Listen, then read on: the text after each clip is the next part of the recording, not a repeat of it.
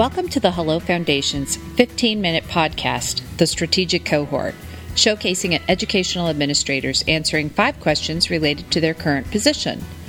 We talk with educational leaders across settings and across states.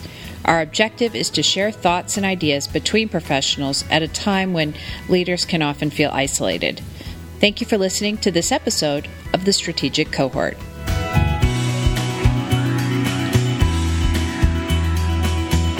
I would love to start by having you just tell us your full title and what your responsibilities are in your current role. Sure. Well, I'm Executive Director of Special Education for Yakima School District. I uh, primarily deal with um, kinder through age 21 programming, and um, my role and my uh, responsibilities include um, uh, the grant, uh, making sure programs are running, that we are meeting students' individual needs, um, that uh, hiring personnel, um, uh, gosh, uh, contracting with outside agencies because we don't have enough personnel to hire. Um, um, problem solving um, issues, um, making sure people have appropriate staff development, kind of all of the above. That is no small job, Nancy. that is a full plate, definitely. Well, I appreciate you taking a few minutes just to sure. share with us today. The first question I was hoping to ask is in the context of your current role, what do you think, in all those responsibilities you shared, is the greatest challenge that you face? Last year, the greatest challenge would have been finding, um, providing appropriate programming for severely autistic students. But that has changed, and um, this year uh, we actually have a couple of really huge challenges. And one of those challenges is that um, we have not been able to hire enough certificated special ed certified teaching staff. Um, we have six openings. Oh, whoa. Yes, and we also have three school psychology openings. Oh, goodness. And there isn't staff available. So, so that's a, a major challenge. But I have one other major challenge that's going on right now. Um, it's kind of been an ongoing challenge all these years. Um, and it has to do with, um, well, the district has made some progress in the area of having our, especially our, our um, high incidence population, our mild kids, um, LD, health impaired kinds of kids, um, having them have appropriate access to general education. Mm. And while it's improved, um, we are currently actually in the middle of a citizen's complaint um, oh, wow. forth by the teachers union um, um, because we are attempting to have um, a number of our students receive more time in general education. So that's a major. Citizens' complaints, due process hearings, those are major uh, challenges. Oh, those are major challenges. Oh, Nancy, I'm so sorry. I hope that gets resolved t- soon and with ease. well, it will be resolved one way or the other. Yeah. Within 60 days, yes. Uh, the upside and downside of timelines. Well, I'm thinking about you. The, the um, school psychologist that's i've heard that from other administrators has been really tough this year. And do you see but also the special education teachers directly that's a real concern. Do you anticipate that improving over time? Yakima's you know it's not exactly the central to seattle by any stretch of the imagination but it's not a small city. No you know it's a large district um, close to 16000 students. Uh, we're the largest district in the area. Uh, it a lot. There were a lot of retirements, and then our district received a grant, um, which opened up a bunch of uh, lap positions um, intervention positions that many of our teachers either moved, well, about 12 maybe, 9 to 12, moved to either um, a lap position or to a general ed position, you know, Yeah. people and make those changes. It just so happens that there weren't that many people um, available to hire. I I don't know um, what the future holds there. Uh, we have a couple of uh, things happening in the district that could help us in the future. There's a, I think it's called H105, and I couldn't tell you exactly what it means, but it's a kind of a collaborative program between our ESD and Heritage University, where students. Um, who want to uh, become special ed teachers actually have two years in a building um, while they take classes, two years working in classrooms, and we have one has just started at one of our elementaries, and so that's kind of like growing your own. Yeah. Um, so in the eventually that could help with the shortage. Uh, otherwise, I. I really, I really don't know, but I know it's an issue across the state. It is absolutely. It's across the nation. I think really finding good qualified people. I love the grow your own model personally. Unfortunately, it's a long term investment, and it's Mm-hmm. there are always short term demands. I can appreciate that. yeah, yeah. I, I do want to transition though. Instead of struggles, asking you what success do you feel you've had in school administration?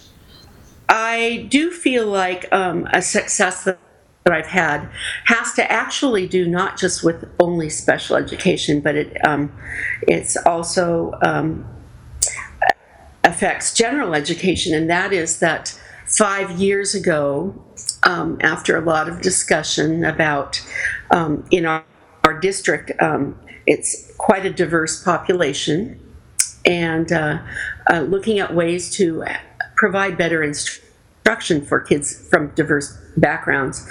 Um, the district um, was willing to look at uh, possible implementation of the strategic instruction model out of uh, University of Kansas, and it's a program that has been researched since 1978.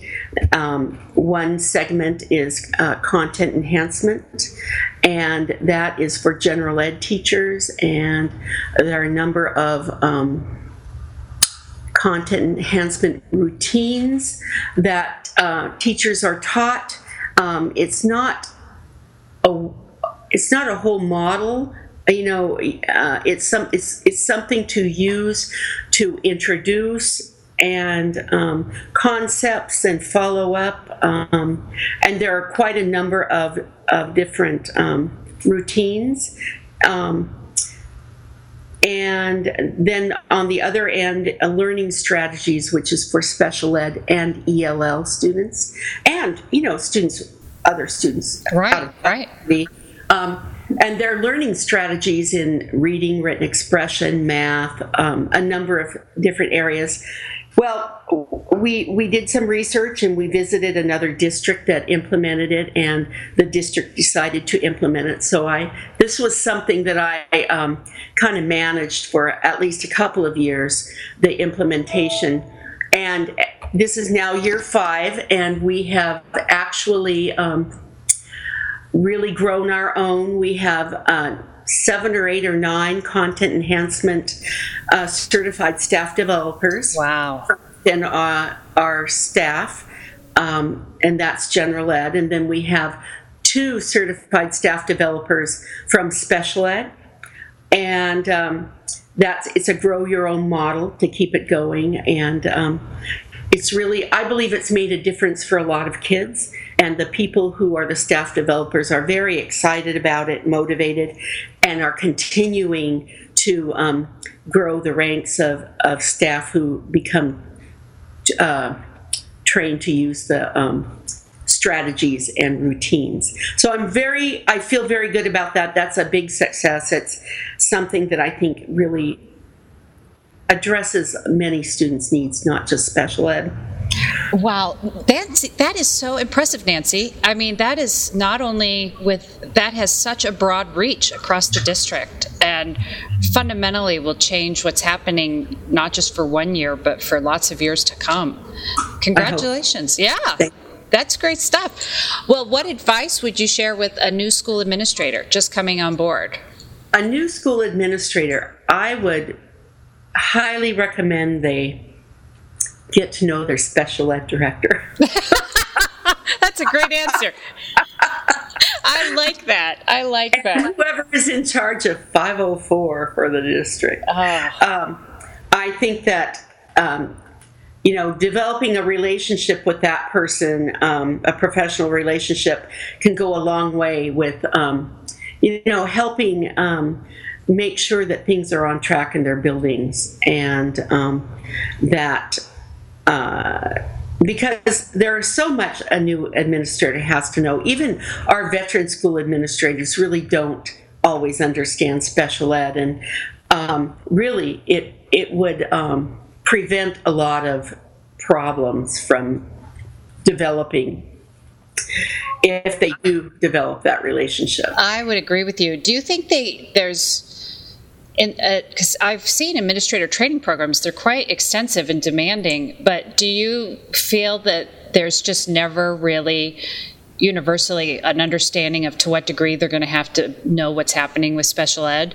I think so. I think there's just so much that they need to know, and uh, you know, how can you fit it into right a year or two program? It's um, and and it's so complicated that uh, people come out and they really don't have a, a, a good picture of what's what's involved. Well, and it's definitely different everywhere you go. So, yeah. as far as how they implement it, interpret it. So, yes. I think you're right. It's complicated. Yeah. Well, my next question has to do with actually the future, not what's happening now, but in your opinion, what trends do you see currently going on that will impact education, general ed or special ed, in the future? Well, the one trend that continues to impact, which I, in, a, in many ways, I think is, is has been really good. Uh, one of the positives that have come out of No Child Left Behind, which personally I don't see many positives, but one is that we've really had to take a look at instruction, and you know what is good instruction. Um, you know how do we document and show the data that kids are making growth and improving. Um, so I think that's going to continue to impact education. I think that it's going to be expected that we continue to show, you know, have a scientific method for showing growth. I'm over here shaking my head madly, going, absolutely, I agree with you, because uh, I. I think if I look at No Child Left Behind as a whole, that is the one thing that I do think is positive that came out of it. That we are having expectations and having the conversation about what student growth should look like and what is good instruction. And that's going to evolve as time goes on. So it'll be interesting to watch.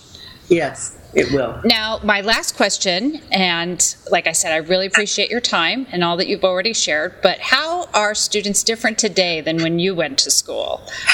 Wow. I know, I know. Well, I went to school in the dark ages. it feels like it. Um, since I graduated from high school in 1971.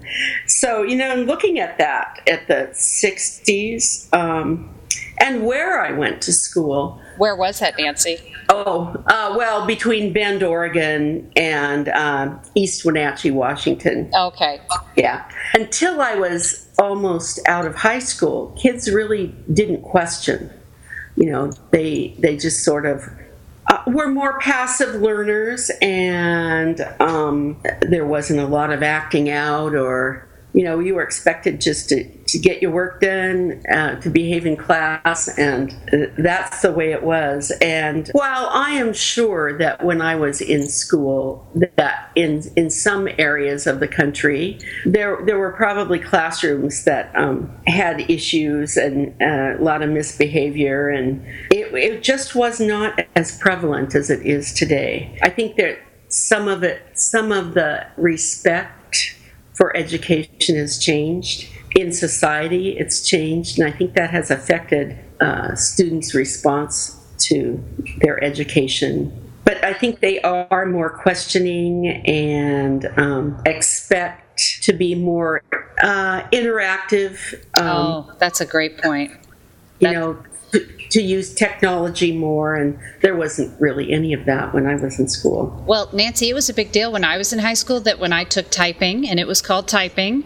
Yes. Uh, you you learned. Uh, I, we were the first class for myself to learn on an electric typewriter. That was a big deal. yes, yes. I believe for myself as well. And when they had the the correction tape. Oh. That, that's right. That's right. That was that was huge. So yeah, yes. yeah, things are definitely different. I often think if my own uh, sophomore daughter went back to my own high school when I was there, she would just be shaking her head because you know the internet wasn't there. We couldn't look things up. We sat for hours in a library looking at books that were already outdated. oh yes, yeah, yeah, card catalogs and exactly. Uh, yeah. Mm-hmm. My goodness. Well, Nancy, I really appreciate you taking this, these few minutes to chat with us. And, um, you know, I'm hoping that this will be shared with others. But of course, uh, this will also be a resource for you that we will share with you. So, all right. Well, um, th- yes, and thank you for your time. Many thanks for tuning in to this episode of the Strategic Cohort.